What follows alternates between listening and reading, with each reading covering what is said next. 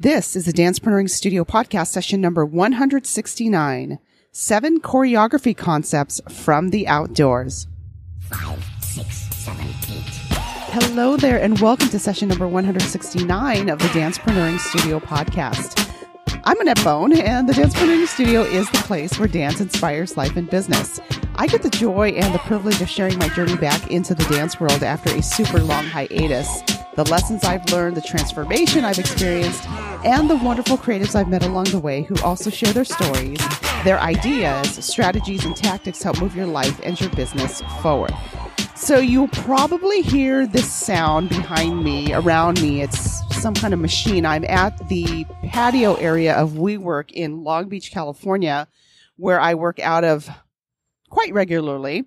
And wow, the reason I'm doing this outside with elements and all, with the sun, the light, the light, the sunlight, the noise, the wind, and everything around me is because I recently participated in beaches, thing called beaches dance, beaches dance. I don't know.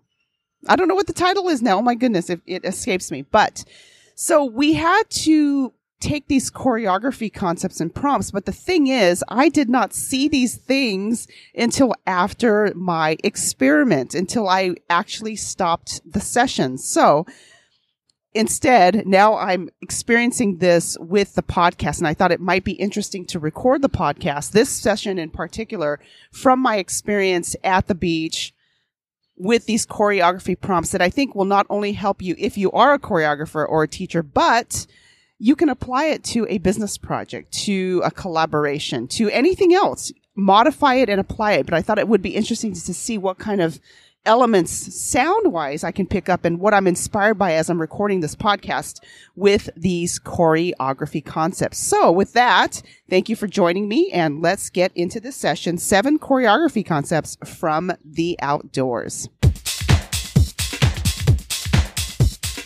Hi, this is Carrie Roberts, founder of Emotion Dance, and you're listening to another session of the Dancepreneuring Studio with Annett Bone.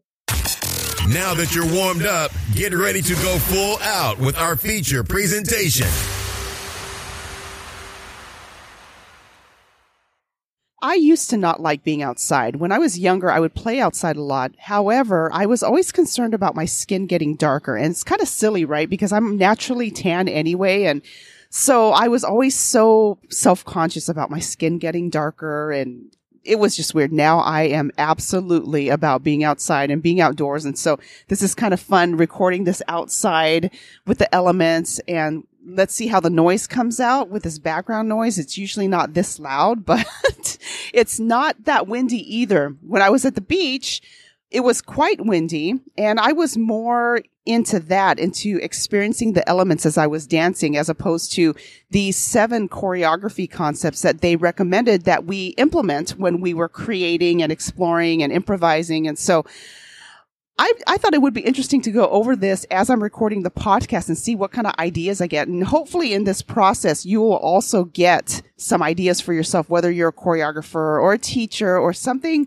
that you can apply in your business and your job and your projects. So anyway, number one. Okay. So, well, first of all, let me go back to this beaches experiment dance week over at the Annenberg Community Ho- uh, Beach House in Santa Monica. And I have to say, it's probably one of the cleanest beaches, except on the islands, except for Hawaii and Guam and other places that I've been to.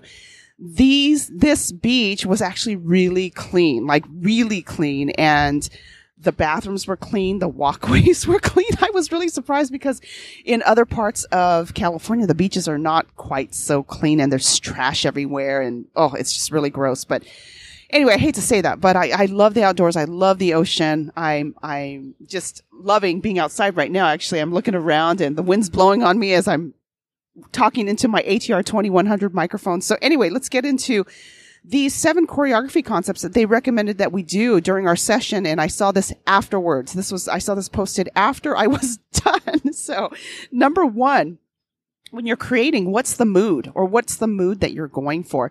Sometimes you have to listen to a song before you get the mood. Sometimes you just have a mood strike and then you find the music or whatever accompaniment that you want to use. It doesn't have to be music. It could just be sound. It could be something else. But number one, what's the mood? Number two, is there a story to tell or a question to pose? I love stories. Everybody loves a good story, right? sometimes with dance and art, you don't necessarily need a story. It, it's just for art's sake or for performance sake or for entertainment's sake. But what is a story that you want to tell or a question you want to pose? And you can do this in your business. You can do this throughout the copy on your website for explaining your business, for your services and your products. This is something that can be applied to anything. Number three, how many people are interacting or not. And this obviously was re- referring to the choreo- choreography process.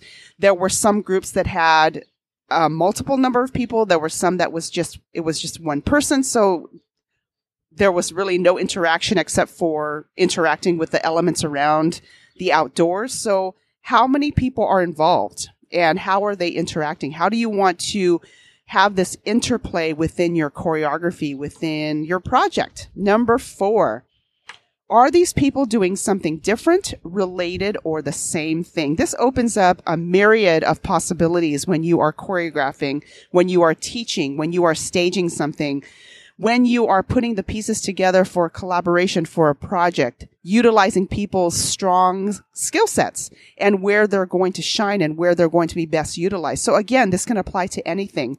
Number five, is this choreography going to happen? Or these patterns or whatever you're creating, are they going to happen at the same time or different times? And my phone is ringing, so I must decline. See all these elements. So this, I have the wind, I have the sun, I have this noise outside, I have people walking around me wondering what I'm doing, talking into a microphone. and you know, years ago, this, I would have never, I would have been way too embarrassed to do this, but not anymore. Anyway, so we're, where were we? Number five. Are they going to be doing the choreography or the pattern or whatever it is that you're working on? Are they doing it at the same time or different times? That opens up another plethora of possibilities of what you can create. So Number six, how does rhythm, speed, repetition, height, depth, angle, extension, pattern come into play? There are so many elements. And I think that's what they were trying to get at as well with us being outside is taking into account these different elements for our choreography and our dance and performance process. So how does rhythm, speed, repetition, height, depth, angle, extension, pattern come into play? Wow. So many different things, so many different directions you can go with this. I love this process. I love going through these kind of steps. I love the whole sequence of things, how things come together and how things happen. And I love how people approach, watching people approach these kinds of things. And especially as an artist. Oh my gosh. So number seven, the last choreography concept from the outdoors. What sort of sound goes with this, with this movement, with this choreography? Is it music? Is it the natural sounds? Like you're hearing sounds. They're not so natural. I, I think with this machine or whatever, air conditioning or something going on behind me, talking or silence. So when I was at the Annenberg Community Beach House, we had this stage and I thought, oh my goodness, I would love to have this stage at my house outside by the beach or in the forest or in the jungle. It'd be so cool but uh, we did have a hookup to hook up our music. So we did play some music, but there were times when I thought, I just want to feel the wind and I want to see how I'm feeling with the sun on me and with the sun facing away from me. And as it got colder and, and when I stopped and if I just sat and different facings, whether I was toward the ocean or away from the ocean, toward the park or toward the mountains. So what sort of sound goes with this? It doesn't necessarily need to be a sound. Like I said, music, natural sounds, talking, or silence. So the talking actually just happened when we took breaks. That's really the only time we're, we were talking. So in this case of being at the beach, there was another question posed. Can you see volleyball players, beach joggers, kids on the swings, or maybe a cyclist on the path? From where you stand, do you see a dance? Are you part of the dance? I did not take into account this part at all because I was so immersed in the process of my senses feeling how I was going to move and really enjoying being outside. I really just indulged and relished being outside and that it was such a beautiful day and that my body felt different moving throughout the different wind patterns and when the sun was shining brighter and when my feet were in the sand and when I was on top of the stage. And so I felt like it served its purpose, but I wonder if that would have changed if I was more in my mind with these choreography concepts. So not that it was a good thing or a bad thing. I think it was the way it was meant to be. And I'm so glad that I saw this afterwards so I could talk about it with you. But I really feel that these choreography processes, these concepts are applicable to anything. So I would love to hear how you implement this, whether it is in your choreography project, in your dance class teaching, or in something else. As an artist, as an entrepreneur, we have these creative capacities, these abilities to incorporate all these cool tools. And so I would love to hear what you create.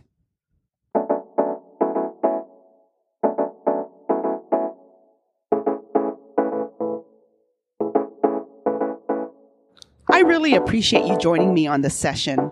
I pray that you have an exceptional week and more blessings than you can imagine. I look forward to spending time with you again.